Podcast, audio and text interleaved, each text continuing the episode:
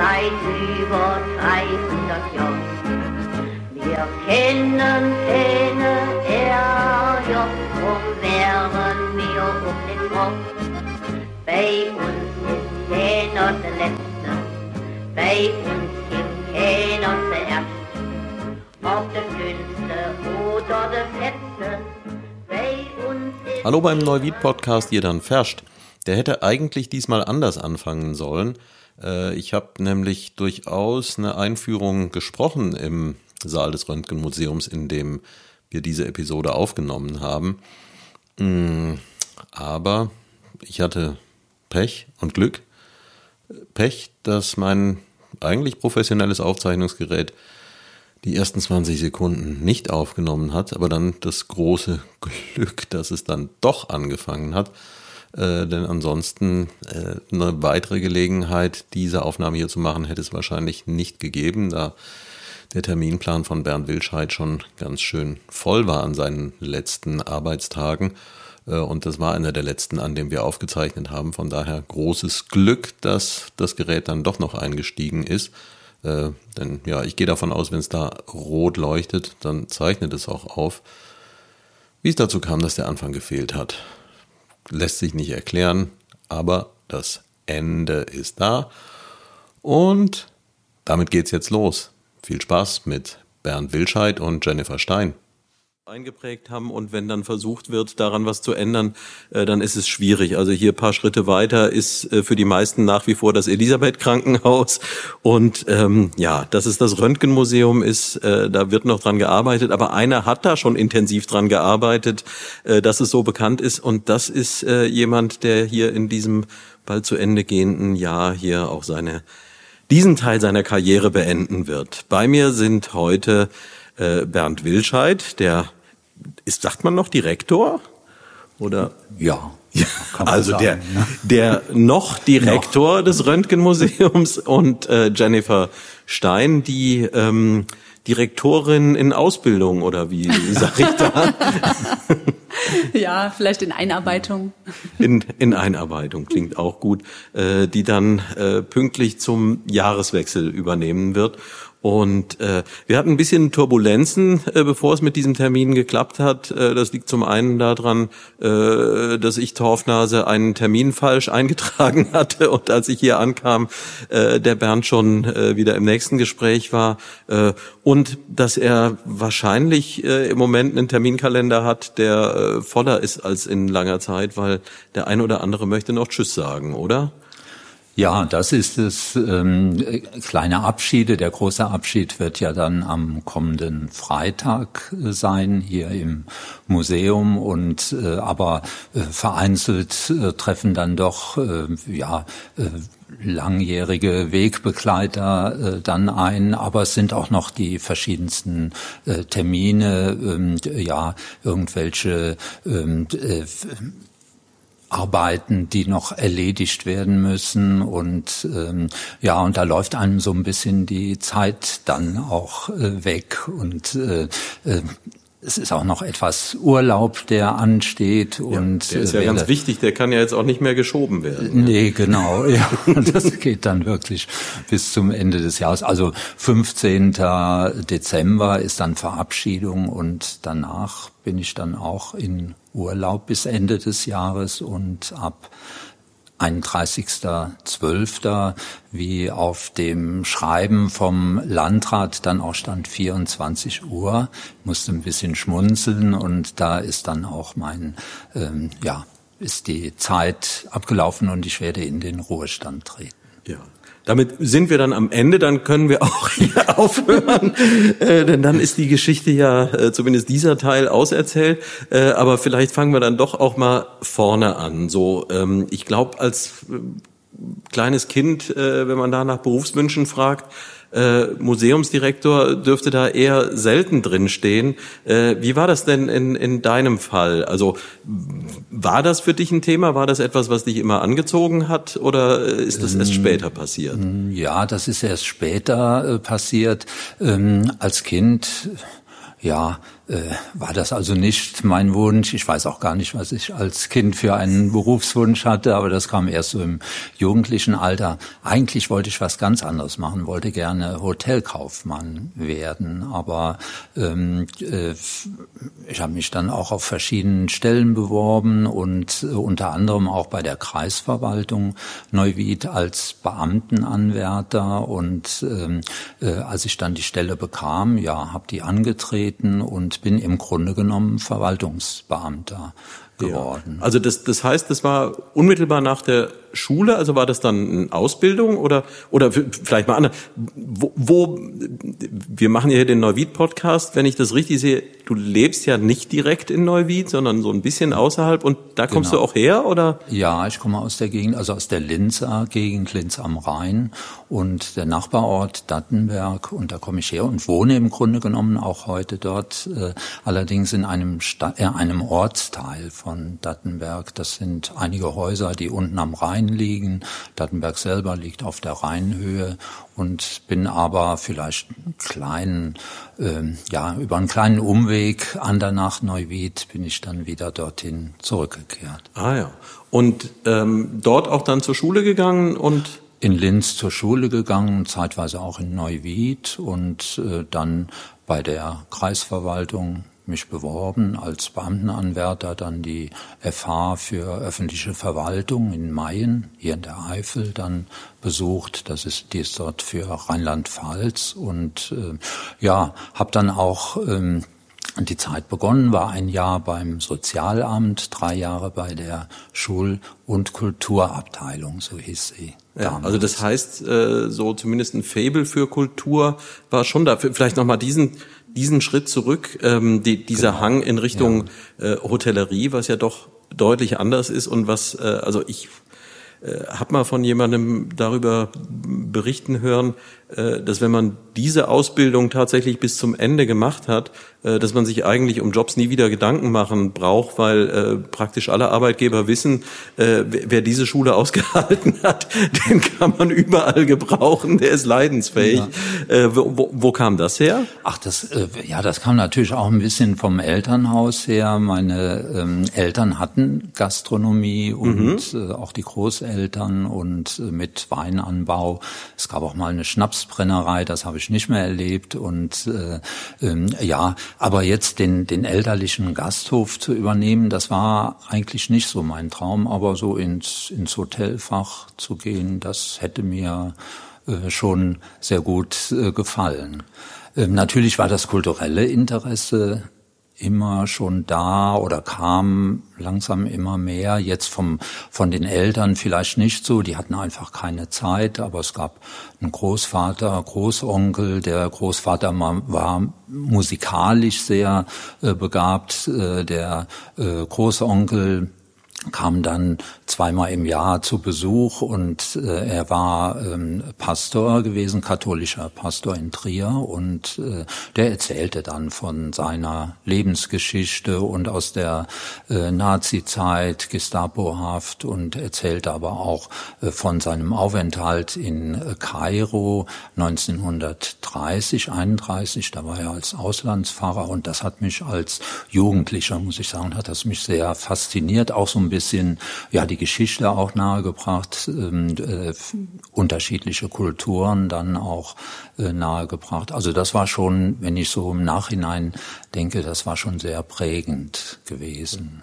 Aber beim, bei der ersten Berufswahl oder der, der Entscheidung für diesen Ausbildungsweg das hört sich ja so an, als ob da die Sicherheit ein bisschen im Vordergrund ja, gestanden ja, hätte. Ich denke, das, das war auch so. Mein Vater starb dann und meine Mutter, ähm, wir waren als Kinder, wir waren noch, ähm, ja, gingen noch zur Schule und ähm, das spielte sicher eine Rolle, so diese, diese Sicherheit. Und ich denke, meine Mutter war wahrscheinlich auch überglücklich, dass ich bei der Kreisverwaltung angefangen habe und dann einen äh, sicheren Platz dann im öffentlichen Dienst hatte. Das war sicher. Hat die dann in der Situation die Gastronomie noch weiterführen können oder? Nee, die war, die musste, mussten meine Eltern schon, also vor dem Tod vom Vater dann noch ja. aufgeben. Äh, äh, Und ja, aufgeben.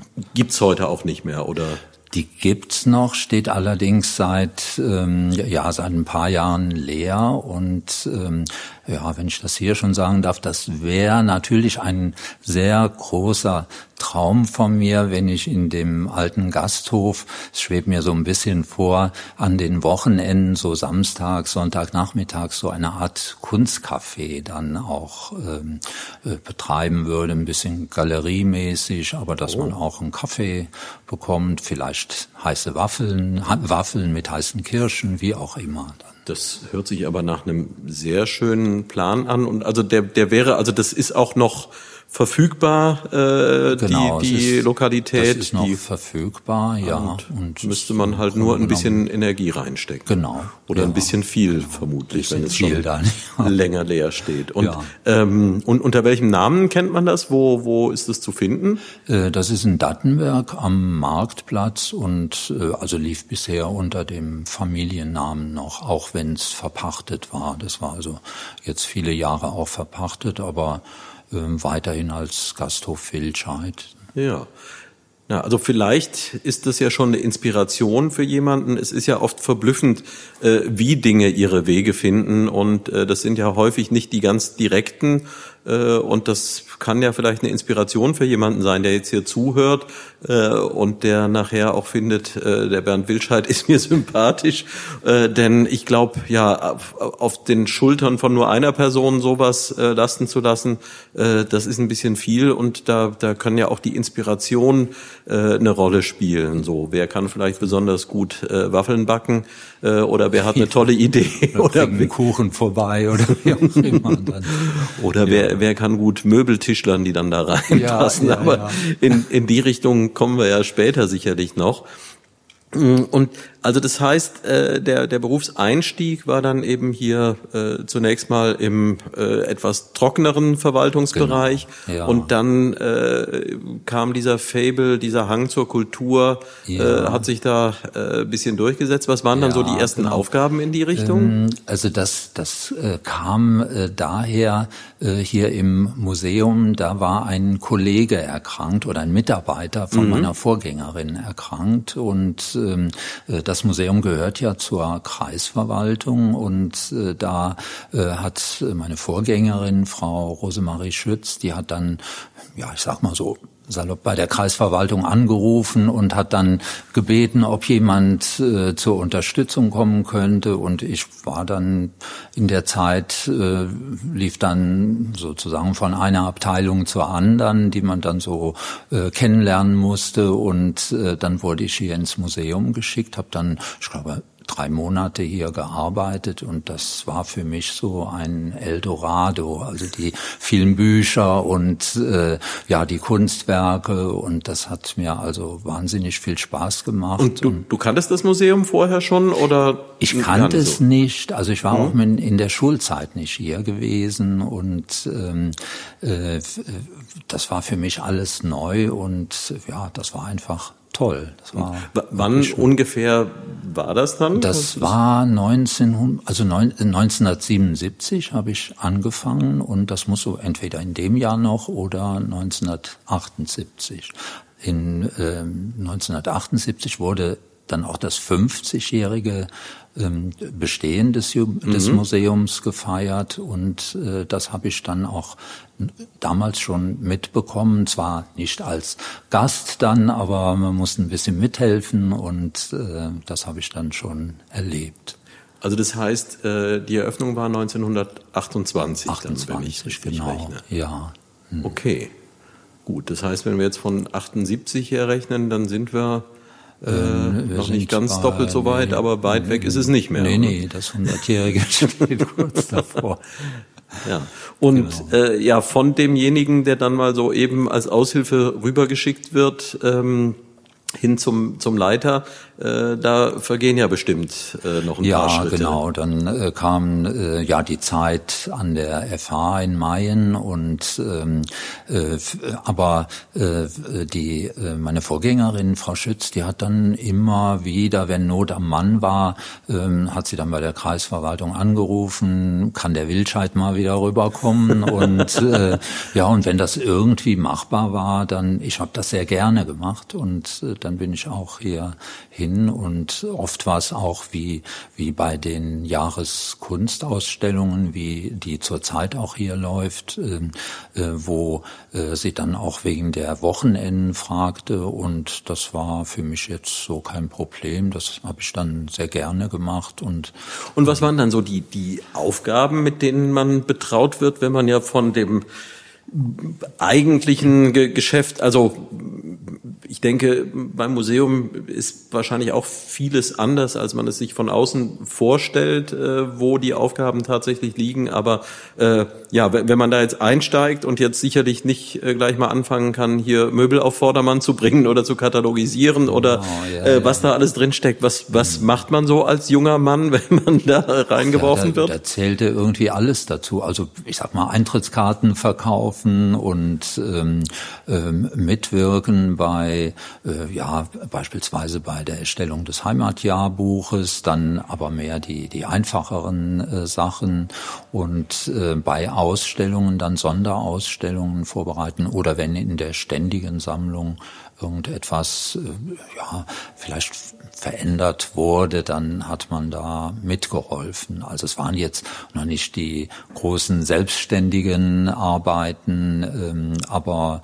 ähm, es waren immer Arbeiten, die, ja, die mir doch sehr viel Spaß gemacht haben. Jetzt kenne ich Frau Schütz nur aus dem ein oder anderen ähm, äh, Bericht oder Anekdote. Also ich nehme an, dass ich als ich als Schüler mal hier war, sie wahrscheinlich auch äh, wahrgenommen habe, aber äh, da ist keine Erinnerung mehr dran. Aber äh, wenn das, was ich gehört habe, mich nicht völlig trügt, äh, dann äh, war da ja wahrscheinlich auch wenig äh, Platz für jemanden, der Verantwortung übernehmen konnte. Das, was ich so gehört habe, war, dass das schon ihr Haus war und dass, das dass wahr. sie das ja, auch sehr in die Hand genommen hat. Ja, der Vater von ihr war ja auch schon Museumsleiter ja, okay. gewesen, also im Grunde genommen sozusagen ererbt, könnte man vielleicht sagen. und äh, nee, das war das war schon ihr äh, Haus äh, gewesen, aber ähm, ja, ich denke mir, sie, sie, sie hat mich so ein bisschen als ähm, äh, ja als äh, jüngeren Freund oder als vielleicht sogar als Sohn angesehen mhm. und ähm, das war natürlich auch ein bisschen mein Glück und äh, ähm, ich kam, sie war ja kann sie vielleicht auch als eine sehr spezielle Person bezeichnen, aber ähm, das lief dann doch ganz gut und ähm, ja, ich denke, dass ich äh, ähm, da doch äh, sehr viel kennengelernt habe, sehr viel auch ähm, äh, an ähm, ja Erfahrungen gewonnen habe und äh, viel gelernt habe. Ja. Ähm, vielleicht nochmal, weil du vorhin ja auch sagtest, äh, dass das für dich dann auch der erste Besuch hier war. Äh, Gab es denn irgendwas äh, hier im Haus, was dich da äh, zu Anfang erstmal besonders äh, in Bann gezogen hat oder wo du äh, was ganz Spezielles wahrgenommen hast, wo du sagtest, das, das ist ja ganz toll, das wirft mich um? Ja, also äh, damals war der Schwerpunkt des Museums war ja noch die Vor- und Frühgeschichte, also mhm. archäologische Funde und äh, äh, die waren also nicht das, was mich dann so sehr interessiert hat, aber hier die äh, Möbel, die sich dann eben wie heute im Grunde genommen auch im zweiten Stock äh, befanden, vor allem die Röntgenmöbel, die haben mich dann schon äh, fasziniert. Hinzu kam auch die Zusammenarbeit mit den regionalen Künstlern, das fand ich auch immer sehr interessant, gerade bei der Jahreskunstausstellung. Ähm, das hat doch sehr geprägt. Auch die Künstler kennenzulernen, das war für mich so eine äh, ganz andere Welt, die kannte ich gar nicht und ähm, ja, das hat mir schon viel Spaß gemacht. Und die, die ersten Jahre lief das dann ein bisschen so weiter wie vorhin geschildert, also so Hauptdienstsitz, äh, die, die Kreisverwaltung oder wie hieß das damals noch Landratsamt oder?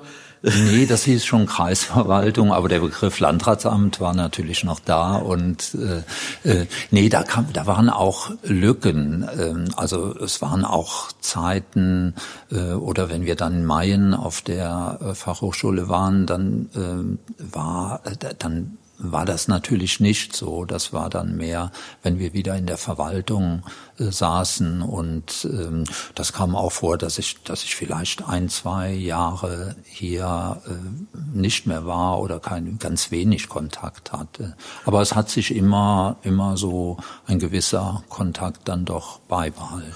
Und die, die anderen Tätigkeiten, worum ging es da? Also was, was ähm, war dann so, was wurde verwaltet?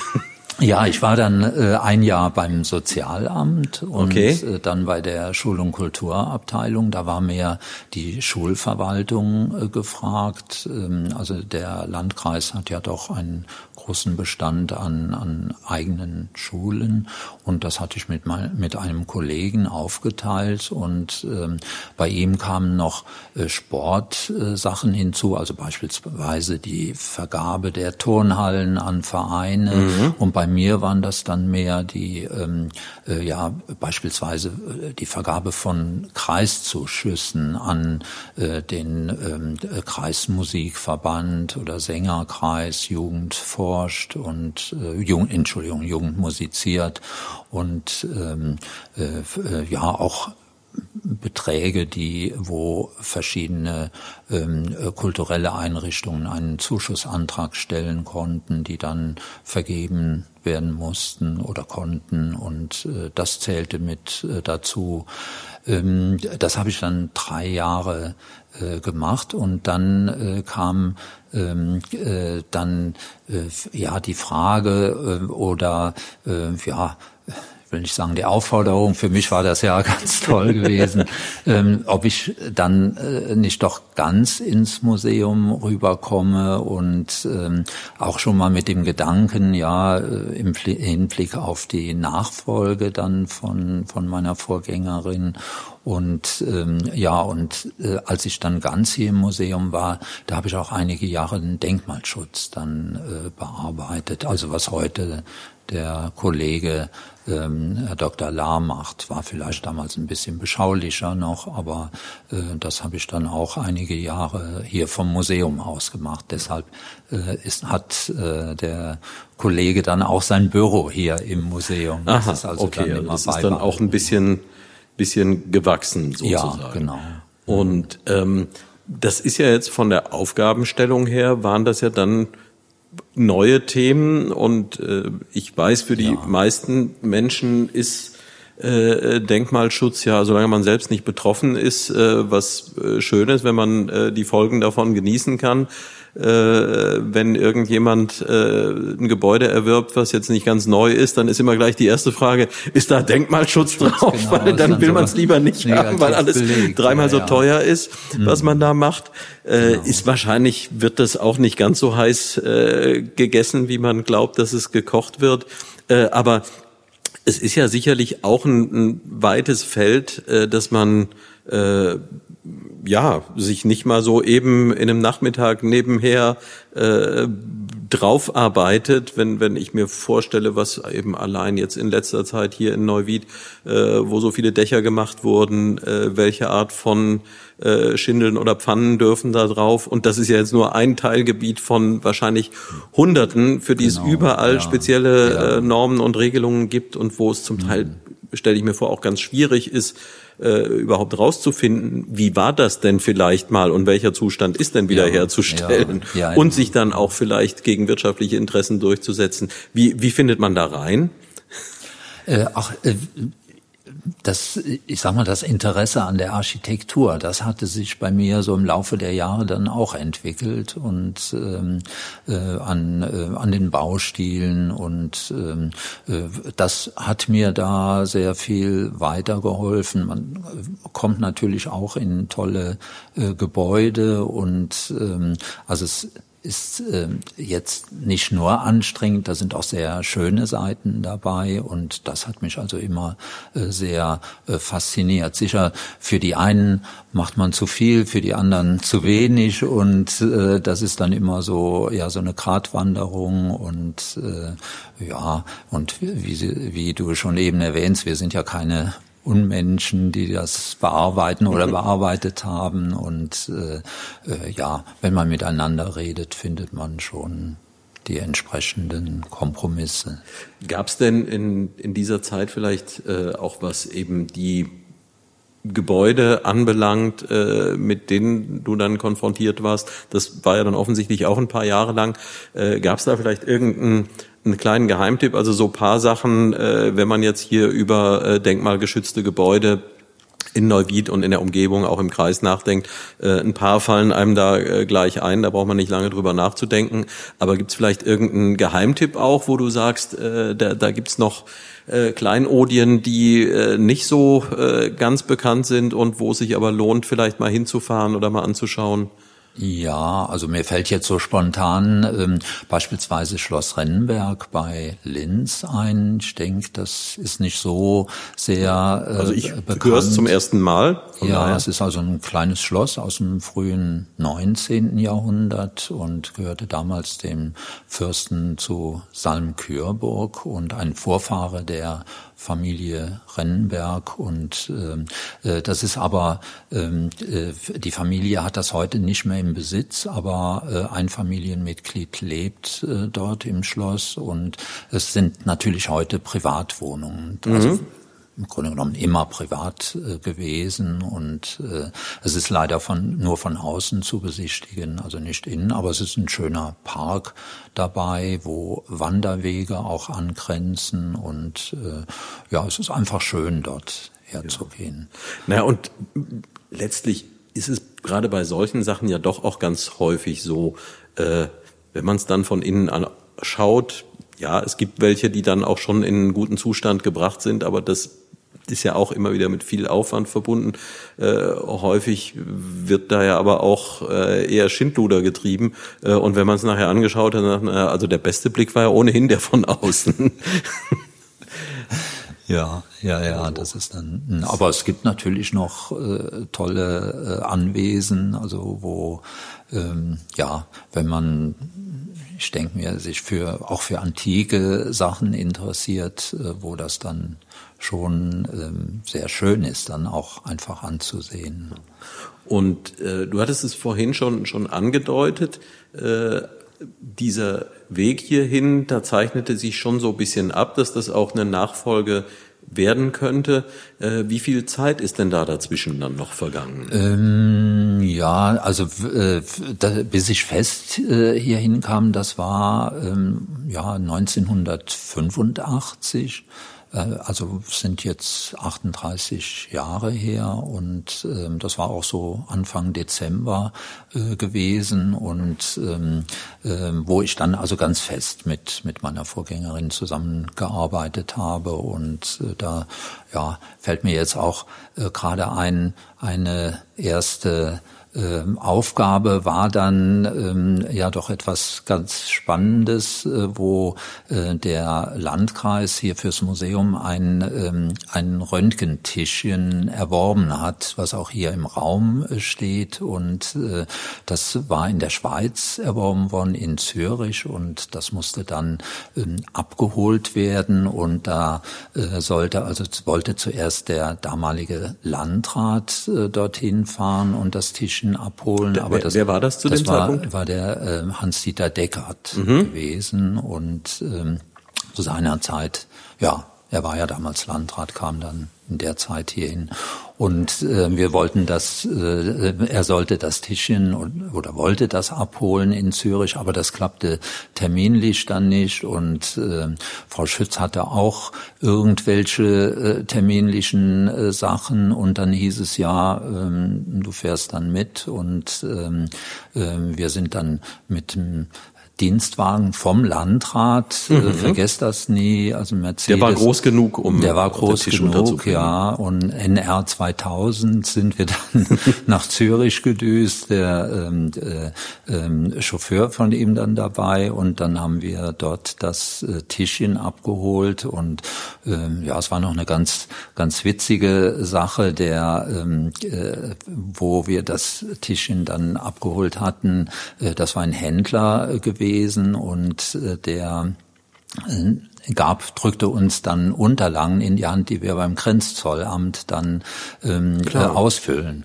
Äh, lassen sollten. Und ähm, ja, wir sind dann abends spät wieder äh, zurück und äh, irgendwie wussten wir genau mit dem Wagen, die halten uns nicht an, die lassen uns durchfahren. Und äh, das haben wir dann auch gemacht. Und hier in Neuwied haben wir dann irgendwann gedacht, ja, jetzt müssen wir doch mal zum Zollamt und müssen das anmelden. Das sollte ja auch in der Presse publik gemacht werden. Und äh, da hieß es dann, nee, die Unterlagen, die könnten Sie also hier in Neuwied nicht ausfüllen. Das hätten wir am Grenzzollamt machen müssen, aber es war noch nicht und äh, da musste, mussten andere Unterlagen vom Landrat noch unterschrieben werden und Herr Deckert, der hat dann später, wenn er hier im Museum mit Gästen war, dann hat er denen immer erzählt, das ist das Tischchen, was der Herr Wilscheid dann aus der Schweiz hier nach Neuwied geschmuggelt hat.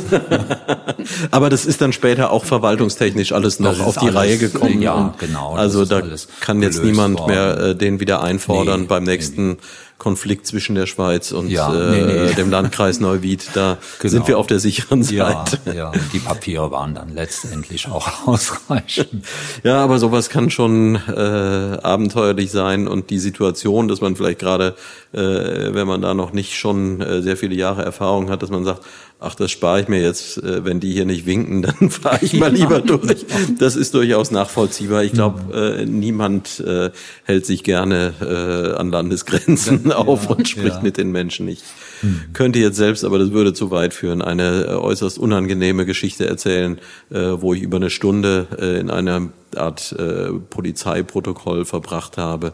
Ähm, um dann später, äh, zwei, drei Monate später, die Meldung zu bekommen, dass das Verfahren aus Mangel an öffentlichem Interesse eingestellt worden ist. Aber äh, bis dahin, es war also sehr, sehr lustig, weil äh, da musste jemand äh, Maschine schreiben, der das nicht konnte und dem zuzuschauen war kein Spaß.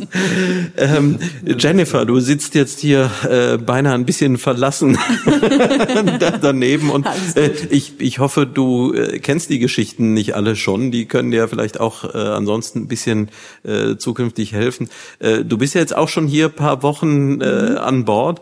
Äh, ich denke, das zu toppen dürfte jetzt schwierig sein, aber hast du denn zumindest auch schon irgendwie eine originelle Geschichte erlebt hier in deinen ersten Wochen? Ach, äh, ja, was heißt originelle Geschichte? Ähm, ich bin ja, habe zum 1. November jetzt angefangen hier im Museum und ähm, ich bin einfach irgendwie so mitten reingesprungen, habe ich das Gefühl. Äh, nach einer Woche habe ich gedacht, äh, du bist doch nicht erst eine Woche hier, du bist doch schon einen Monat mindestens hier, weil ich irgendwie schon so mittendrin in Ausstellungsplanungen fürs nächste Jahr war, weil aufgrund der Kürze der Zeit, es musste ja alles äh, jetzt im Grunde schnell passieren. Man muss ja dann auch äh, dem Kulturausschuss des Kreises was präsentieren, was im nächsten Jahr äh, gemacht werden soll. Es muss ja alles geplant werden. Und äh, dementsprechend ja, war ich irgendwie von Anfang an mittendrin, aber ich habe mir äh, schon sehr viele Anekdoten äh, angehört und über vieles, vieles, vieles gelacht, was der Herr Wildscheid erzählt und äh, aus seiner langen Geschichte hier im Haus und auch was der Dr. La so vom Denkmalschutz erzählt. Und äh, also das, äh, wenn ich in meiner äh, Karriere hier im Haus äh, so viel äh, am Ende gelacht haben werde und so viel erlebt haben werde wie der Herr Wildscheid, dann äh, bin ich, glaube ich, glücklich wenn ich dann irgendwann in den Ruhestand gehe, was hoffentlich noch ganz weit in der Zukunft liegt. Aber das heißt, bisher in den äh, etwa sechs Wochen ist dann noch alles äh, ganz glatt gelaufen. Da ist nichts. Also jetzt, es gab ist ja zumindest eine große Ausstellung, die hier schon mal. Äh also es gab äh, ja eine eine Situation, die so ein bisschen brenzlig war. Und zwar hatten wir vor einigen Wochen äh, ein Konzert hier in unserem großen Saal mhm. und ähm, von einem Streicherensemble und wir hatten Stühle gestellt für ungefähr 60, 50, 60 Personen ungefähr. Und ähm, ja, wir hatten gar nicht groß Werbung gemacht, weil es hieß, das macht das Ensemble selber. Die bringen so ihre Fans mit sozusagen. Und ja, abends war ich dann mit äh, einer Kollegin äh, hier Und äh, die Leute trudelten so langsam ein, das Ensemble probte noch hier oben und äh, wir haben schon gedacht, ach, es kommen aber doch recht viele Leute. Und ja, ich weiß nicht, ich glaube, das dauerte 10, 15 Minuten, da war der Saal voll. Also da waren sämtliche Stühle besetzt. Ähm, wir haben dann noch Klappstühle dazu geholt und haben die so außerhalb des Raums, so im Türbereich aufgestellt, wo man noch so ein bisschen was sehen und auf jeden Fall noch was hören konnte. Und ich war dann unten, die Kollegin war oben. Und ich habe mir das Geschehen oben so auf den Überwachungsmonitoren angeschaut und ähm, sah nur, wie ein älteres Ehepaar sich so von hinten in den Raum bewegte und so rumguckte, ob äh, irgendwo vielleicht noch Plätze frei sind. Und dann guckten die so hinter sich und sahen da die ähm, Stühle oder die Hocker aus dem Isenburg-Salon von Abraham Röntgen stehen, die ja auf einem Podest stehen. Ja. Und ähm, ich stand wirklich schon vor diesem Bildschirm und dachte, nein, nein, nein, nein. Und im nächsten Moment sind die wirklich auf dieses Podest geklettert und haben sich auf die Isenburg-Hocker gesetzt. Und ich bin wirklich nur wie der Wind die Treppe raufgefegt und da kam mir schon einer der Musiker entgegen, sagte, oh, ich glaube, wir müssen da was klären. Und dann bin ich schnell hin und äh, sagte dann zu dem älteren Ehepaar, es tut mir sehr leid, aber Sie dürfen sich leider nicht hier hinsetzen. Das sind Ausstellungsstücke, das sind äh, die ältesten erhaltenen Möbelstücke von Abraham Röntgen und da dürfen Sie sich leider nicht draufsetzen. Und äh, ja, wir haben ihn dann, äh, haben die Situation schnell lösen können. Sie waren noch nicht böse, sie haben sich dann äh, von uns noch ein paar Stühle besorgen lassen und ja. dann war alles okay. Aber das war wirklich so eine Situation, wo ich dachte, Nee, bitte nicht. Also bitte nicht auf die Ausstellungsstücke setzen. Nochmal Glück gehabt, weil so eine Situation kann sich auch noch in eine andere Richtung entwickeln. Es gibt ja durchaus Leute, die dann sagen, das interessiert mich doch nicht. So, wissen Sie überhaupt, wen Sie vor sich haben? Hat es wohl auch schon gegeben. Tja, jetzt äh, ist der Herr Wilscheid also jetzt in der aktuellen Situation, die wir zuletzt hatten, äh, schon seit einigen Jahren hier äh, an Bord, kümmert sich um den Denkmalschutz des Kreises und äh, um das Museum selbst. Und wann war denn dann der große Zeitpunkt, äh, wo der Karriereschritt hin zum Direktor stattgefunden hat? Ja, irgendwann stand äh, dann natürlich der der ähm, äh, ja der Ruhe stand von meiner Vorgängerin an und ähm, äh, dann war auch die Frage, wer wird Nachfolger und ähm, äh, es hat damals keine Ausschreibung stattgefunden und das ging im Grunde genommen so nahtlos über. Und ähm, äh, damals war äh, als Kulturdezernentin Frau Elke Starke hier die ähm, äh, Kreisbeigeordnete war und äh, ich denke, dass ich ihr zu verdanken habe, dass äh, ich damals dann auch die Leitung des Museums übernehmen durfte. Also dann, mhm. dass das so von Frau Schütz dann nahtlos an mich überging. Und das war wann? Das war äh, 1997. Mhm.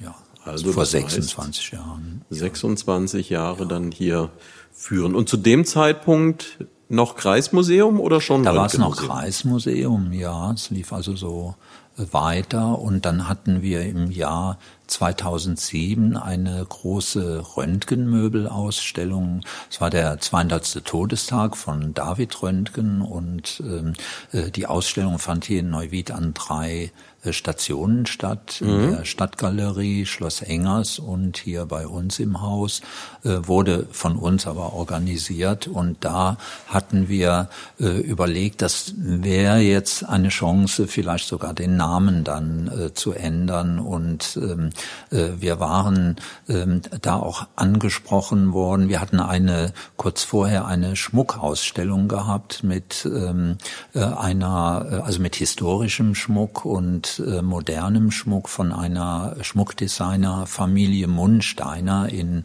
in der Nähe von Ida Oberstein. Und ähm, äh, der Herr Mundsteiner Senior, der erzählte uns eines Tages und sagte, ja, er hat so in seinem Freundesbekanntenkreis erwähnt, er stellt im Kreismuseum in Neuwied aus und äh, dass die dann so ein bisschen die Nase gerümpft äh, haben und haben gesagt, hm, du stellst im, in einem Kreismuseum aus und verbanden das dann mit einem äh, ja, Heimatmuseum, wo vielleicht in der mhm. einen Seite, an der einen Seite der Reschen steht, an der anderen der Strohballen, wie auch immer. ja. Und ähm, und dann äh, meinte er irgendwann, also ich glaube, das, was ihr als erstes machen müsst, das ist den Namen ändern. Und so ähm, äh, kam dann auch die, ähm, ja, äh, haben wir das dann auch so in die Wege geleitet. Wir hatten einen anderen Anlauf. Es kam dann, kamen dann Namen wie äh, Rhein-Wied-Museum, ähm, äh, was man nehmen könnte, aber dann schrien alle möglichen Leute, es gibt so oft hier in Neuwied, äh, Rhein-Wied, dies und jenes und ähm, und letztendlich haben wir dann gesagt, eigentlich wäre der ideale Name ähm, Röntgenmuseum, wenn wir zwar auch oft mit dem berühmten Strahlenröntgen dann äh, verwechselt werden. Ja, ja, ja, das das ist natürlich ein bisschen der der Fluch dabei, dass wahrscheinlich von ähm, jetzt äh, bei Neuwiedern hoffentlich nicht, aber äh, alle, die nicht hierher kommen, äh, da werden wahrscheinlich über 90 Prozent die erste Assoziation äh, ist halt die Maschine, die man aus dem Krankenhaus ja, kennt ja, ja, und ja, äh, genau. die auch durchaus ihre Bedeutung mhm. und Wichtigkeit hat. Ähm, aber ja, das, das was hier ist, äh, da vielleicht auch nochmal, weil ganz eine Selbstverständlichkeit ist es ja auch nicht. Ähm, ich denke, äh, übertreibe ich jetzt, wenn ich sage, einen viel größeren Experten, äh, was die Möbelmanufaktur Röntgen anbelangt, als den Bernd Wilscheid, äh, dürfte man schwer finden können, oder?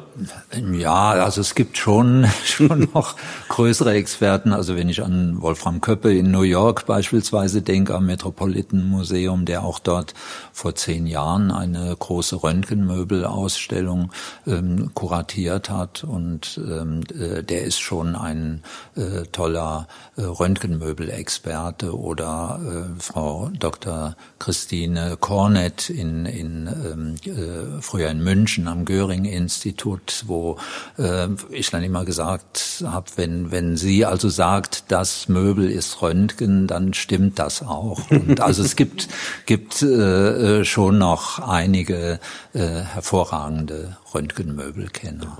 Gut, aber ich habe auch kein, oder Jennifer, ein eindeutiges Nein war da auch nicht drin. Also äh, so bescheiden, äh, dass er nicht zugeben würde, sich da ganz gut auszukennen, ist er dann auch nicht, oder? Es ist auch so. Also äh, man sieht es ja an den Publikationen, die Herr Wilscheid in den letzten Jahren rausgebracht hat. Alleine äh, der Bestandskatalog zu den Stücken, die wir hier im Haus haben oder auch die äh, Möbel aller Röntgen-Ausstellung äh, zum Röntgenumfeld, die dieses Jahr im Sommer hier stattgefunden hat, die zeugt ja davon, äh, was für ein immenses Fachwissen Herr Wilscheid sich in den letzten äh, Jahrzehnten hier angeeignet hat. Und äh, also das kann sich auf jeden Fall sehen lassen.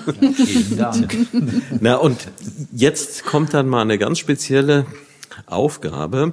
Äh, es ist ja häufig je tiefer man sich in eine Materie reinarbeitet, umso mehr entdeckt man da und umso vielschichtiger wird sie und äh, je mehr Ex und dann sammelt man eben auch das große Expertenwissen an äh, und ja, wenn man dann richtig tief drin ist und gut ist, dann fällt es zum Teil vielleicht nicht so leicht, äh, den Blick für das Große und Ganze zu behalten. Aber ja, der, der echte Experte, äh, der zeichnet sich ja dann auch dadurch aus, dass er auch dazu in der Lage ist. Und jetzt mal äh, für jeden und jede, die äh, mit der Besonderheit dieser Möbel und der Familie nicht wirklich vertraut ist.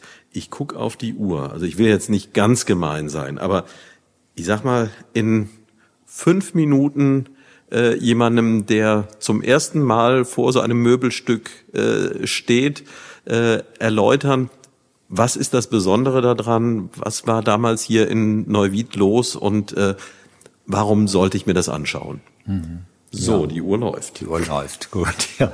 Also es sind einmal es sind Luxusmöbel, das muss man immer vor Augen halten, die ähm, damals von äh, den vermögenden Leuten, das war der Adel, erworben wurden und äh, die äh, damals auch hochmodern waren, ähm, mit ähm, in hervorragender Holzverarbeitung, mit technischen Raffinessen, praktisch gefertigt, wie man das heute von einem bekannten Möbelhaus, schwedischen Möbelhaus kennt, also sehr sehr praktisch mit abschraubbaren Beinen und so weiter und so fort. Und ähm, äh, die Möbel wurden dann europaweit hier von Neuwied aus äh, geliefert an die Fürstenhöfe zwischen Paris und St. Petersburg. Die russische Zarin war die größte Kundin, aber auch das französische Königspaar, wer also nach Paris lieferte, das waren halt die besten äh, Kunstschreiner. Und ähm, die, die Röntgens das war eine Manufaktur, also keine normale Werkstatt. Man hat sehr rationell gearbeitet, hatte Spezialisten beschäftigt und man hat kleine Serien gefertigt. Und äh, die äh, Möbel, äh, ja, sie waren damals sehr bekannt und äh, das war auch bei den Kunden so, wenn jetzt, ich sag mal, der eine äh, Fürst äh, ein Röntgenmöbel hatte, der Nachbarfürst wollte dann auch eins haben. Das spielte auch keine Rolle, wenn das genauso aussah, wenn das aus der gleichen Serie war. Also das war schon so eine Art, so dieser Markengedanke spielte schon eine Rolle und man wollte also einfach etwas von Röntgen haben. Das war schon damals etwas ganz Besonderes und die Röntgens zählten halt zu den ähm, besten, wenn nicht sogar die besten Kunstschreinern des äh, 18. Jahrhunderts hier in Europa, also europaweit. Mhm. Na, ich gucke auf die Uhr. Das waren sogar nur zwei. Also spätestens jetzt hat er bewiesen, was für ein äh, Experte er ist. Jetzt haben wir ja noch äh, ein bisschen Zeit, Zeit. übrig. Ähm, was gibt's denn zu den Personenröntgen äh, zu sagen? Auch da vielleicht mal so eine kleine Charakterisierung oder was, äh, äh wie wie kam das überhaupt? Also so es ist ja immer den, den Erfolg von hinten zu erklären, ist einfach, äh, aber von, von vorne, wie muss man denn drauf sein, um es zu schaffen, äh, hier aus dem damals ja noch beschaulicheren kleinen Städtchen am Mittelrhein äh, die Luxushöfe Europas zu beliefern? Ja, die ähm, äh, Röntgens waren ja zwei Generationen, Abraham und sein Sohn David Röntgen. Äh, Abraham hatte auch schon bei seinem Vater das Schreinerhandwerk äh, gelernt. Ähm, über den wissen wir leider nicht viel. Wir kennen den Vornamen Gottfried und dass er in Mülheim am Rhein, das ist das heutige Köln-Mülheim, mhm. Äh, dort eine Werkstatt hatte, dass er wohl dort auch Kabinettmacher war. Aber man kennt keine Möbel von ihm. Und aber Abraham hat bei ihm gelernt, ging auf die Walz, nach der Lehre auf die Walz, auf die Wanderschaft über Holland nach London, hat sich in London London weitergebildet und in London hat er sich privat auch verändert. Er hat dort die Herrnhuter Brüdergemeine kennengelernt. Er war ursprünglich stammt er aus einer protestantischen Familie und er lernte aber dann die Herrnhuter, äh, hörte sie predigen und er hat sich dann dieser äh, Gemeinschaft angeschlossen und das war schon sehr prägend äh, für ihn gewesen und er ist dann das war damals eine Missionskirche. Er sollte in die Mission nach ähm, Nordamerika, aber das Schiff wurde seeuntüchtig und er ist dann hier nach Deutschland zurück. Ich sag mal, hat das so ein bisschen als Wink Gottes angesehen mhm. und hat dann in Deutschland, äh, in noch nicht in Neuwied, sondern in der hessischen Wetterau in Herrnhaag eine kleine Möbelwerkstatt gegründet und äh, hat da sehr ganz klein angefangen, Werkzeuge ausgeliehen und äh, irgendwann kam mal ein Geselle hinzu. Aber sehr schnell gab es diesen doch schon äh, etwas exklusiveren Kundenkreis. Die Herrnhuter, die hatten, bekamen viel Besuch, Kontakt zum Adel und Frankfurt lag nicht weit weg. Die Frankfurter Messe wurde mhm.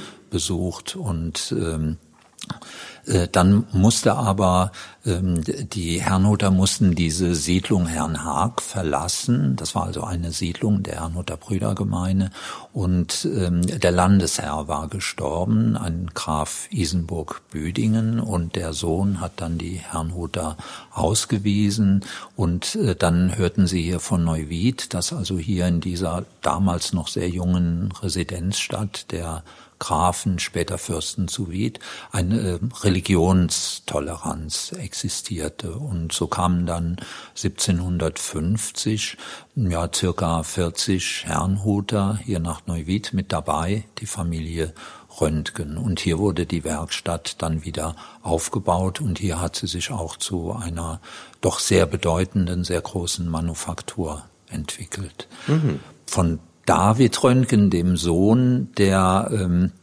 äh, war äh, sicher ein hervorragender Handwerker. Er hatte ja auch einen guten Lehrmeister, den Vater Abraham und ähm, äh, er äh, war aber genial als Geschäftsmann gewesen und mhm. äh, das sieht man auch auf seinem Porträt, was wir hier im Museum haben und äh, wo er sich doch mehr so als Weltmann fast schon wie ein Adliger hat darstellen lassen und wogegen Abraham äh, doch als Schreinermeister dann auch porträtiert äh, wurde.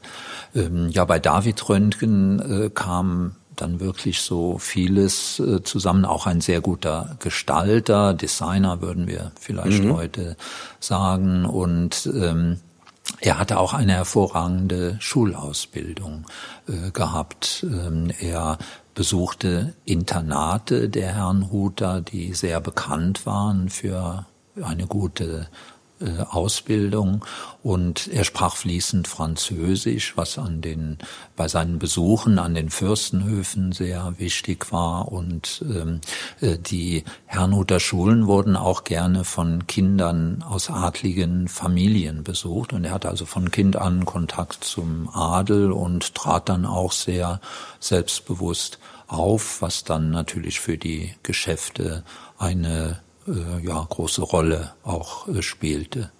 Und ähm, ja, ähm, er war auch äh, trotzdem man sehr sicher auch sehr bescheiden gelebt hat, aber er war äh, doch zeitweise auch später als Privatier, nachdem die Werkstatt geschlossen war, ein sehr äh, vermögender Mensch äh, gewesen, dass er sicher nicht so äh, gezeigt hat, aber er war immerhin so vermögend, dass er dem Fürsten zu Wied einen Kredit gewähren konnte.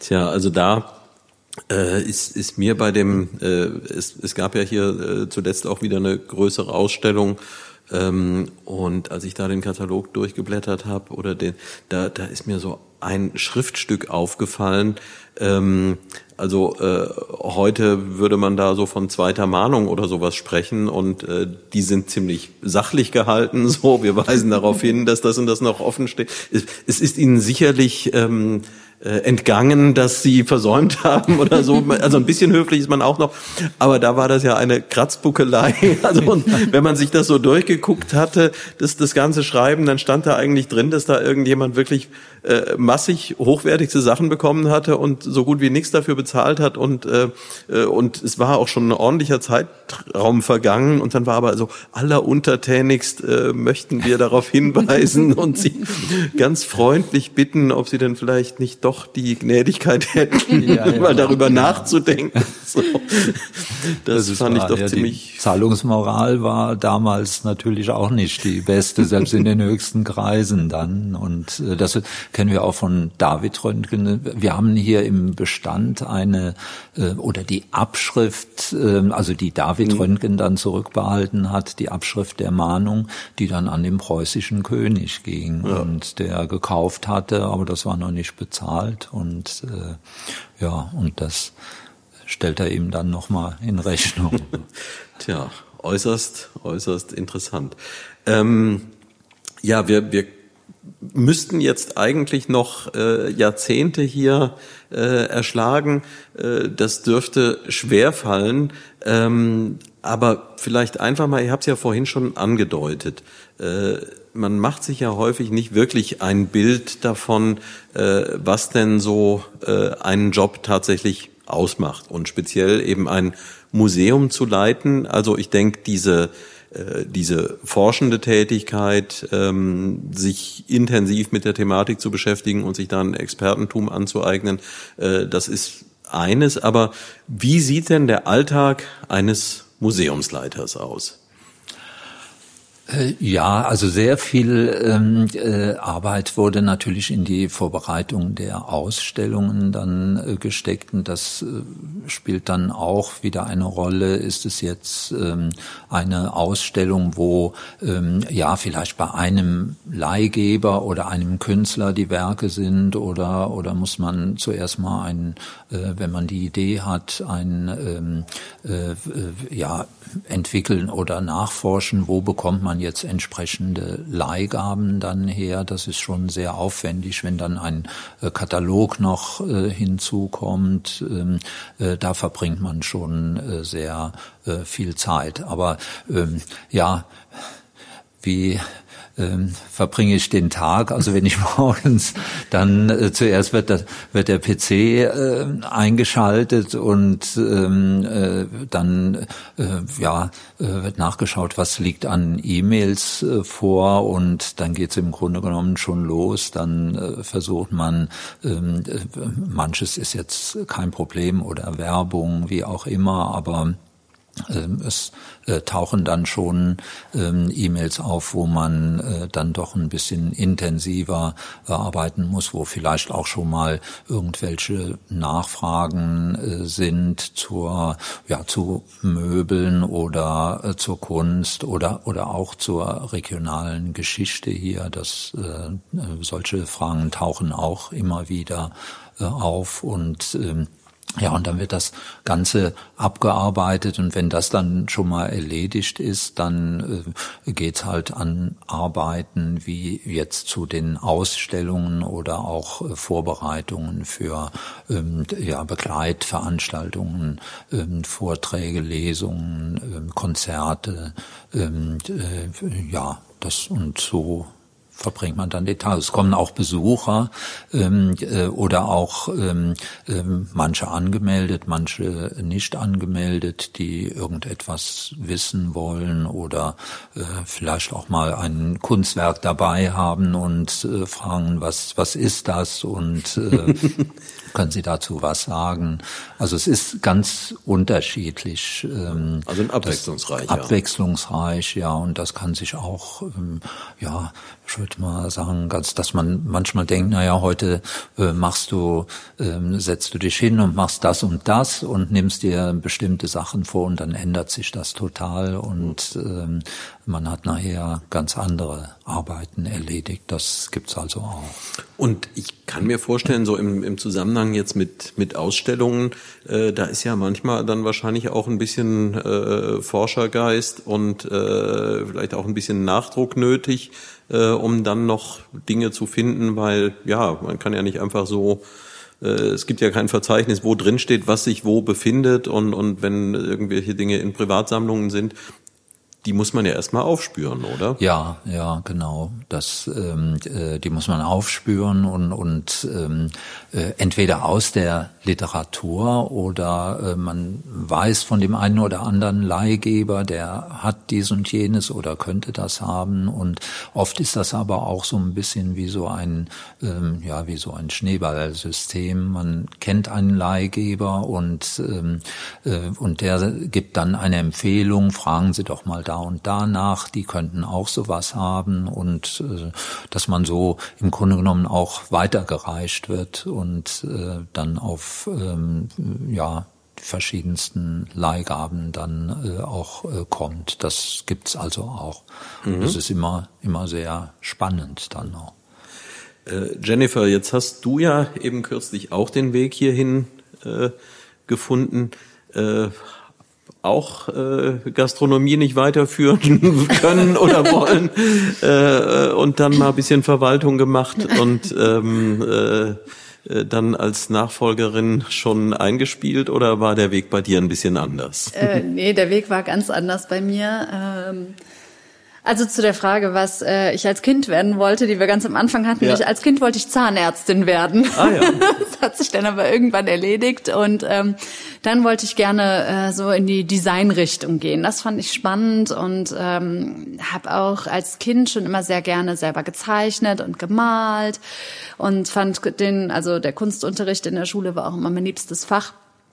Und ähm, irgendwann, als es dann so darauf zuging, dass ich mein Abi mache, war dann die Überlegung, ja, was mache ich denn jetzt äh, mit meinem künstlerischen Interesse? Für bildende Kunst hat es dann irgendwie doch nicht gereicht. Ähm, da sind ja auch die Studienplätze an den Akademien sehr rar gesät. Und nee, da habe ich auch gedacht, also dafür habe ich mich selbst, glaube ich, ganz gut eingeschätzt, dass, dass mein Talent und meine äh, Kreativität dafür dann doch nicht ganz ausreicht. Und habe dann gedacht, na, okay, wenn ich selber keine Künstlerin werde, dann kann ich vielleicht Kunst unterrichten. Und habe dann ähm, ein Lehramtsstudium erstmal angefangen. Ähm, da aber auch die Studienplätze für äh, Kunsterziehung ähm, ja rar gesät sind und ähm, dass da nicht so viele Unis gibt, die das machen, ähm, bin ich dann irgendwann doch noch mal gewechselt. Und zwar bin ich dann an die Uni Bonn gegangen und habe mit Kunstgeschichte angefangen. Mhm. Habe dann da Kunstgeschichte und klassische Archäologie studiert bis zum Bachelor erstmal und dann habe ich den Master direkt noch angeschlossen. Und äh, ja, das war dann so mein äh, ganz klassischer äh, äh, Werdegang so Richtung Museum, was, was ich natürlich immer gerne machen wollte. Mhm. Die Sache bei Kunstgeschichte ist, wenn man sich dann da für den Studiengang einschreibt, kriegt man eine Liste mit ganz vielen tollen Möglichkeiten, die man mit Kunstgeschichte machen kann. Angefangen natürlich bei den Museen, über Versicherungen, als Gutachter, Stiftungen und also wer weiß was. Was man nicht mitgeteilt bekommt, ist, äh, wie rar die Stellen denn da gesät sind. Also ich hatte dann äh, das Glück, ähm, sehr gefördert zu werden von meinen Professoren und habe dann nach dem Studium oder habe schon während des Studiums dann ähm, bei der Kunstsammlung des damaligen, äh, damals noch bestehenden Bankhauses Saal Oppenheim arbeiten können, bei der Kuratorin in der Sammlung. Und ähm, ja, auch die hat mich dann weiterempfohlen. Ich habe dann nach dem Studium drei Jahre lang für eine Kölner Stiftung, die sich äh, intensiv mit deutscher Druckgrafik, Skulptur und Malerei beschäftigt, ähm, da als wissenschaftliche Mitarbeiterin gearbeitet und ja, habe dann erstmal äh, bin dann in Elternzeit gegangen, habe äh, meinen Sohn bekommen und dann äh, ein paar Jahre später noch meine Zwillinge. Und dann habe ich irgendwann ähm, angefangen oder eigentlich so zwischendurch schon, aber dann erst intensiv, als meine Zwillinge dann schon ein bisschen größer waren, ähm, bei einer Koblenzer Galerie zu arbeiten. Nebenher, ich war ja vor allem auch immer noch mit den Kindern beschäftigt mhm. und das hat sich dann so langsam stundenweise immer mehr gesteigert, dass ich dann immer mehr gearbeitet habe. Und ja, dann diesen Sommer äh, kam die äh, Ausschreibung für die Leitungsstelle ähm, in die Rheinzeitung und äh, meine witzigerweise meine Schwiegermutter machte mich darauf aufmerksam und sagte, hier, du kannst Museumsleiterin werden, hahaha. Mit so mit so einem Lachen, erstmal so gar nicht ernst gemeint. Ich, wie, ich kann Museumsleiterin werden? Ja, das Röntgenmuseum hat die Position als Museumsleitung ausgeschrieben. Da habe ich erst so gedacht, ach ja, okay äh, das ist eine Vollzeitstelle und ah, ich glaube, das ist mir vielleicht zu viel. Und äh, dann habe ich ähm, mir das einfach mal alles durchgelesen und habe gedacht, na, das hört sich ja schon spannend an. Und mein Mann, ähm, der Lehrer ist, äh, sagte dann auch, ja, also wenn du das machen willst, wenn du Vollzeit arbeiten willst, kein Problem. Ich, äh, dann reduziere ich meine Stunden und äh, kümmere mich dann um die Kinder. Erstmal auch so mit so einem äh, ja, erstmal so halb ernst gemeint irgendwie. Und dann haben wir uns ein paar Tage später nochmal drüber unterhalten. Und dann habe ich gesagt, wow, also hast du das denn ernst gemeint, dass, dass das für dich in, also dass du mich da unterstützt? Und er sagte, ja, auf jeden Fall. Also wenn du sagst, du willst das machen, ich unterstütze das und dann kümmere ich mich äh, halt mehr um die Kinder. Ja, und dann äh, habe ich mich ganz klassisch erstmal beworben bei der Kreisverwaltung und hatte dann ein paar Wochen später eine Einladung zu einem Vorstellungsgespräch und ja, habe dann die äh, schöne Neuigkeit überbracht bekommen, dass äh, ich die Leitungsposition antreten darf. Das heißt, ein, ein Gespräch hat stattgefunden und das muss dann überzeugend genug gewesen sein. Oder, Offenbar.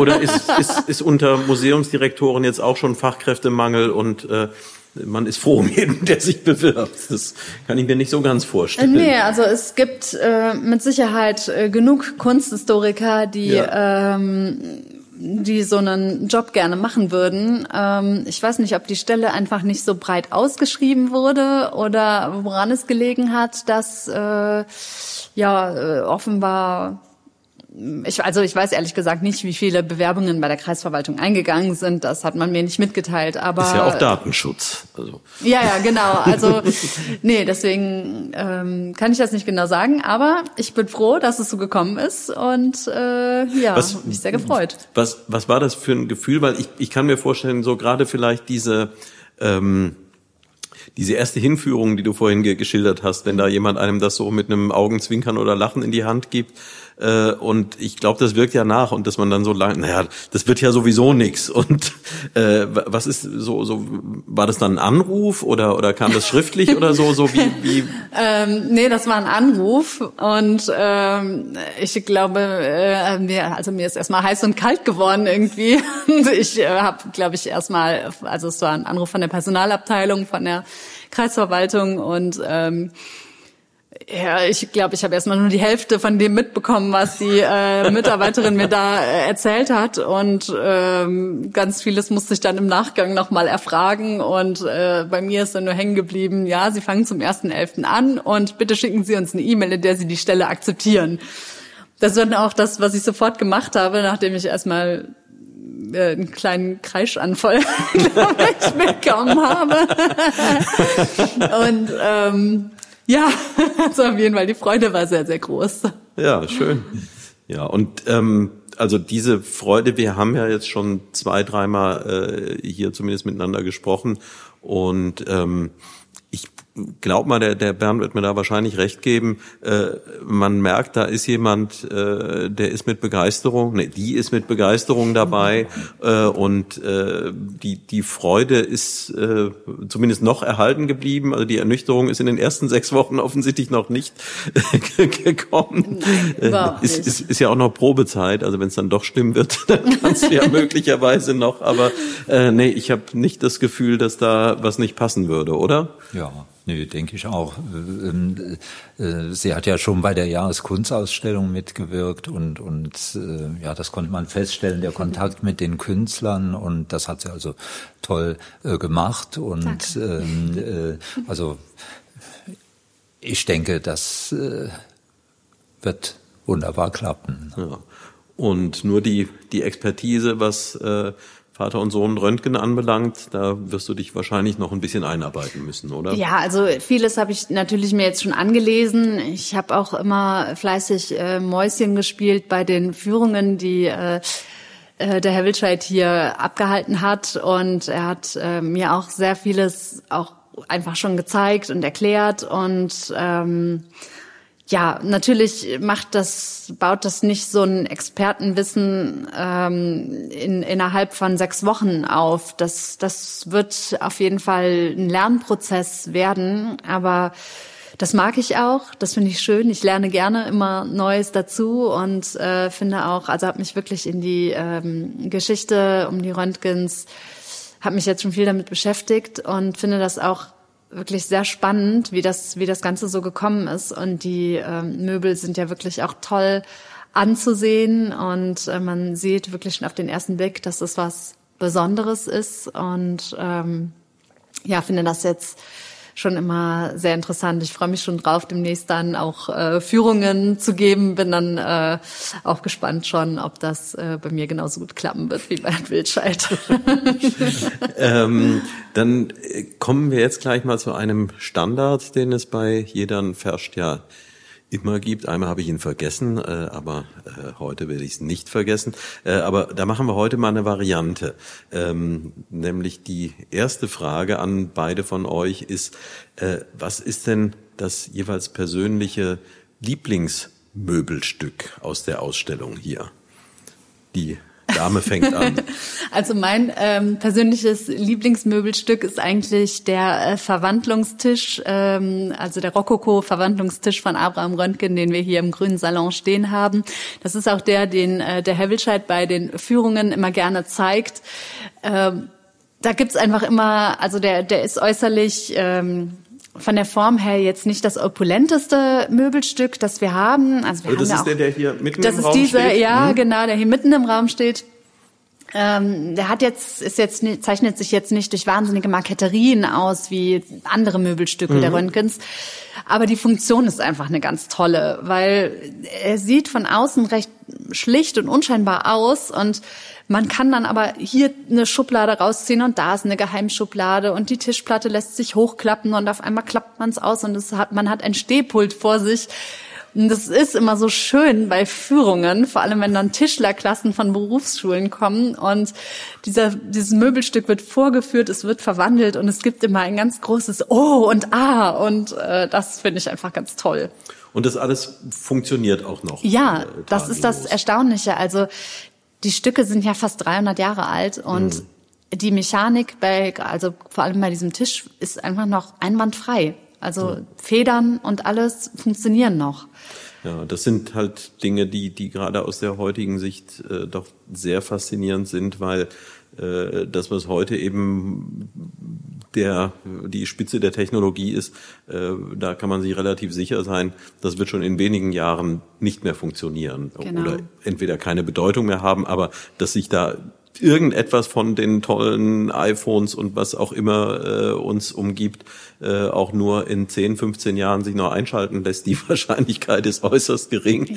Ja, äh, und da werden zukünftige äh, Museumsdirektoren wahrscheinlich auch noch ihre Schwierigkeiten mitbekommen, weil heute so vieles eben so flüchtig ist. Ja. Jetzt, jetzt hat sie was weggenommen. Ich, äh, also wenn du sagst, äh, ja, schließe ich mich einfach an, dann geht das auch. Aber vielleicht gibt's ja auch noch einen Geheimtipp, etwas, was äh, ähm, Ja, ich denke, das Stück, was, was mich am meisten fasziniert, ist eine Standuhr, die so um 1790 gefertigt wurde von David, also David Röntgen der Werkstatt und gemeinsam mit dem Uhrmacher Peter Kinsing hier aus Neuwied. Und ähm, äh, das ist eine Uhr, eine Präzisionsuhr, die also für damalige Verhältnisse möglichst genau die Uhrzeit angegeben hat. Aber faszinierend finde ich ist die Form diese, des Gehäuses. Dann ein, eine ähm, Obeliskenform und also wie ein ägyptischer Obelisk aufgebaut und ähm, äh, ähm, das war eine, die Uhr war also eine Erfindung von Benjamin Franklin, von dem amerikanischen Politiker, der ja auch Erfinder war, Blitzableiter beispielsweise. Und ähm, die Röntgens haben, man weiß nicht, ob sie Franklin kennengelernt haben. Der war eine Zeit lang Botschafter in Paris und ähm, äh, Röntgen und Kinzing waren mehrmals äh, dort. Und aber sie haben von diesem Uhrensystem erfahren und haben das dann, also eigentlich ein einfaches System, was für schlichte Uhren Amerik für amerikanische Kolonisten gedacht war. Das haben sie dann zu, ja, im Grunde genommen zu Luxusuhren äh, umgebaut. Aber die, die Form des Gehäuses ist neben der tollen Technik, ist ähm, das also äh, schon auch sehr wegweisend. Also man könnte denken, viele, die die Uhr dann zuerst mal sehen, die denken, ja, das könnte auch Art Deco, frühes 20. Jahrhundert sein, aber es ist 1790 ungefähr. und wer sich die anschauen möchte, wo muss der suchen? Äh, Die steht gegenüber in dem Raum, in dem roten äh, äh, Salon oder Zimmer und ähm, Also das heißt, wenn man die Treppe hochgeht, dann rechts, Rechts. rum. Und die Genau. Farbzuordnung ist ja einfach. ja, ja, Also lässt sich finden und so wie du es jetzt beschrieben hast, äh, dürfte auch schwer zu verfehlen sein. ja, ja. Gut, dann kommen wir zur zweiten Frage, auf die ihr hoffentlich ähnlich gut vorbereitet seid. Äh, äh, und das ist die, die eben tatsächlich jedes Mal stattfindet. Und jetzt können wir ja mal andersrum vorgehen, äh, dem Alter den Vortritt lassen. Äh, der Lieblingsort hier in Neuwied und Umgebung? Ähm, jetzt als als Stadt oder oder Platz oder ähm, äh, völlig offen. Also so so äh, irgendein Ort, wo du sagst, äh, da halte ich mich besonders gerne auf, da fühle ich mich besonders wohl äh, und es sollte halt ja möglichst im Kreisgebiet sich befinden. Ja, also hier in, in Neuwied selber, ähm, äh, ja, äh, das hängt sicher auch hier mit dem Museum dann zusammen. Also die, das Herrnhuter Viertel finde ich sehr interessant hier in der Stadt, das, das Schloss wird ja auch ein, meine, für einen Tag in der Woche meine zukünftige Arbeitsstätte sein wird, also dort das Vedische Archiv äh, betreuen. Und ähm, ja, das sind so Orte, der Schlosspark äh, finde ich auch sehr äh, schön. Ähm, jetzt im Kreisgebiet, ja, liegt mir natürlich die, die Rheinschiene sehr äh, ja. nahe, weil ich ja auch aus der Linzer Gegend komme und die Orte Unkel, Linz, Leutesdorf sind schon Orte, wo ich gerne auch mal hingehe und äh, ja, ja, dort mich umschaue. Tja, aber das, also viel besser kann man sich ja irgendwie äh, auch nicht vorstellen. Also so man, man hat jetzt hier über Jahrzehnte ein, ein Museum mit so tollen Ausstellungsstücken äh, geleitet. Wie ist das noch zu toppen, äh, wenn man noch ein bisschen äh, aktiv sein möchte? Ja, dann wechselt man halt ins Schloss. Also das passt doch ganz gut und äh, ja, ist ja auch, äh, denke ich, ein ganz angenehmer ähm, äh, Arbeitsplatz. Arbeitsplatz. Und äh, ja, andere, manch einer ist ja neidisch. Also ich muss tatsächlich auch sagen, ich hatte einmal eine Situation, ähm, wo ich für einen Pressetermin äh, den hätte ich jetzt nicht ganz zwingend wahrnehmen müssen. Aber als es da hieß, der findet im Schloss statt, da, ich, da muss ich hin, weil wer weiß, wann die Gelegenheit wiederkommt, denn ist ja keine Selbstverständlichkeit, da mal ja, reinzukommen. Ja. Ich meine, ich sitze natürlich nicht in den Prunkräumen des Schlosses und äh, das ist im, im Seitenflügel unter der Rentkammer, aber es sind äh, auch, es ist ein sehr altes Archiv und mit, ähm, also mit Urkunden aus dem Spätmittelalter bis heute. Und äh, äh, ja, es ist einfach faszinierend, das auch zu sehen und äh, ja, darin zu schauen.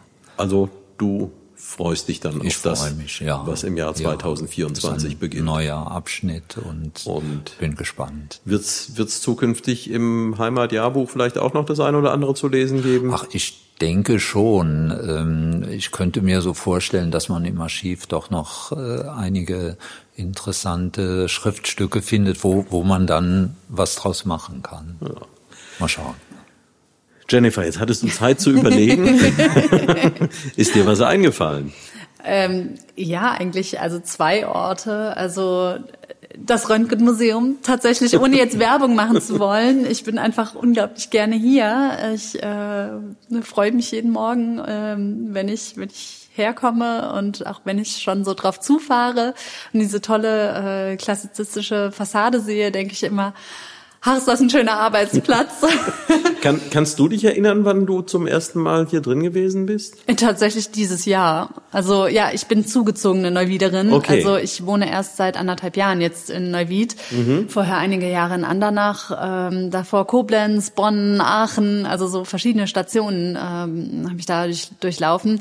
Und dadurch, dass ich jetzt halt erst an, seit anderthalb Jahren in äh, Neuwied wohne, ähm, hat sich das wirklich erst relativ kurzfristig ergeben, dass ich im Sommer mal hier ähm, bei einer Ausstellungseröffnung oder im Frühjahr bei einer Ausstellungseröffnung war. Aha. Äh, genau. Aber ja, also ich bin einfach total gerne hier. Es ist äh, die Wiki, oder? Hm? so ungefähr.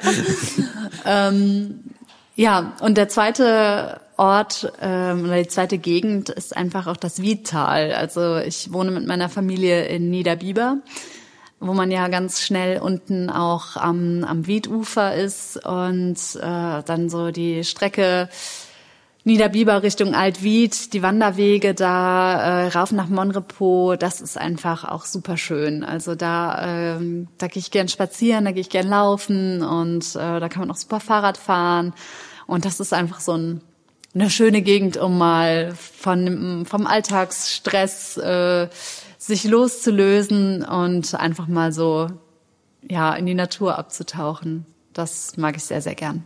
Tja, da staune ich jetzt, weil äh, ich habe schon wieder nicht sorgfältig genug nachgeguckt, aber wenn ich mich nicht völlig irre, äh, wir sind entweder jetzt bei Episode 56 oder 57 äh, und ähm, viele Dinge tauchen dann doch äh, regelmäßig auf. Also äh, Schlosspark und äh, Deichuferpromenade sind da ganz vorne.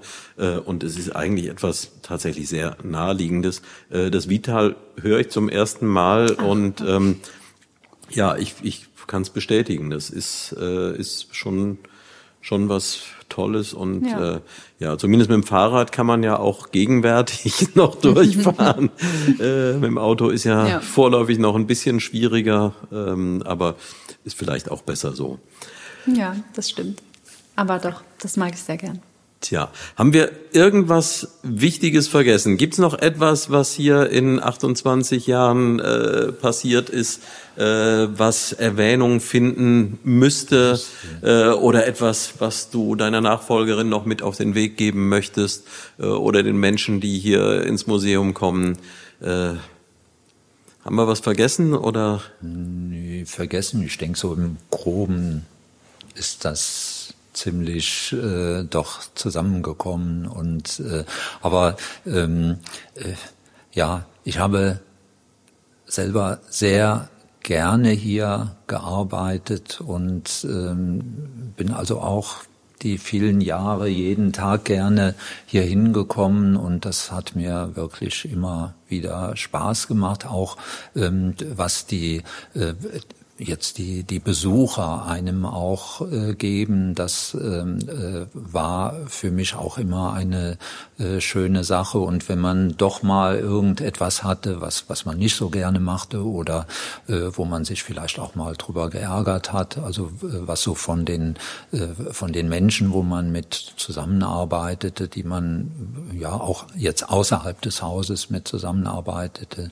was also darüber kam, das war schon sehr entschädigend und ähm, hat äh, also immer mir sehr viel Freude bereitet, ja. Und ich hoffe, das wird der Jennifer genauso äh, ergehen und das denke ich auch. Und ähm, äh, was da so doch rüberkommt, ob das jetzt die Künstler sind, die Leihgeber oder äh, ja andere Kollegen aus anderen Häusern, äh, anderen Museen, äh, das ist schon immer toll gewesen.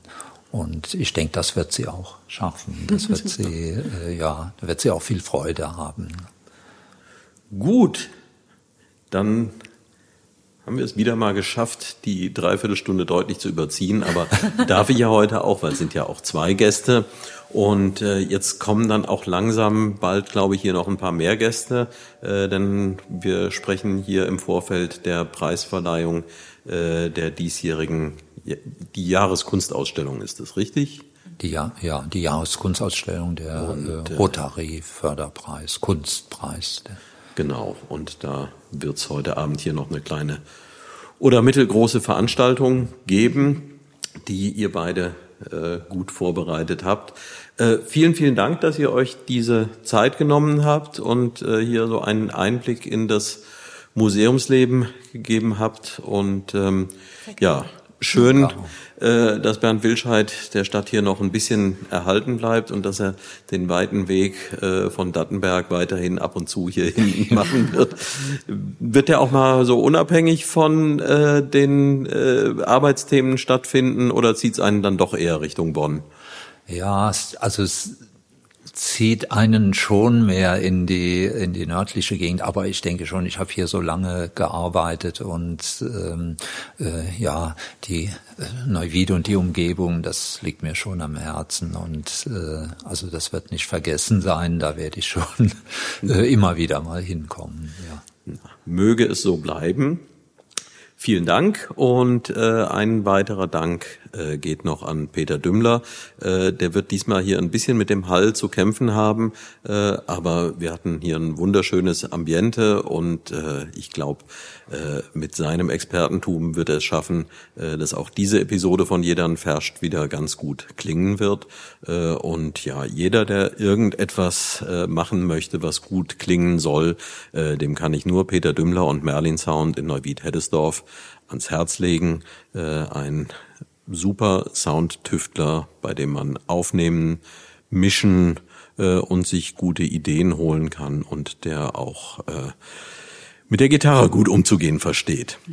Das war's aus dem ehemaligen Kreis, heutigen Röntgenmuseum äh, in Neuwied und tschüss euch beiden und tschö, Sölte Klasens Rainer. Ciao. Ciao. Wir kennen keine RJ, drum wären wir um den Kopf. Bei uns ist keiner der Letzte, bei uns gibt keiner zuerst. Ob der Dünnste oder der Fetzte, bei uns ist jeder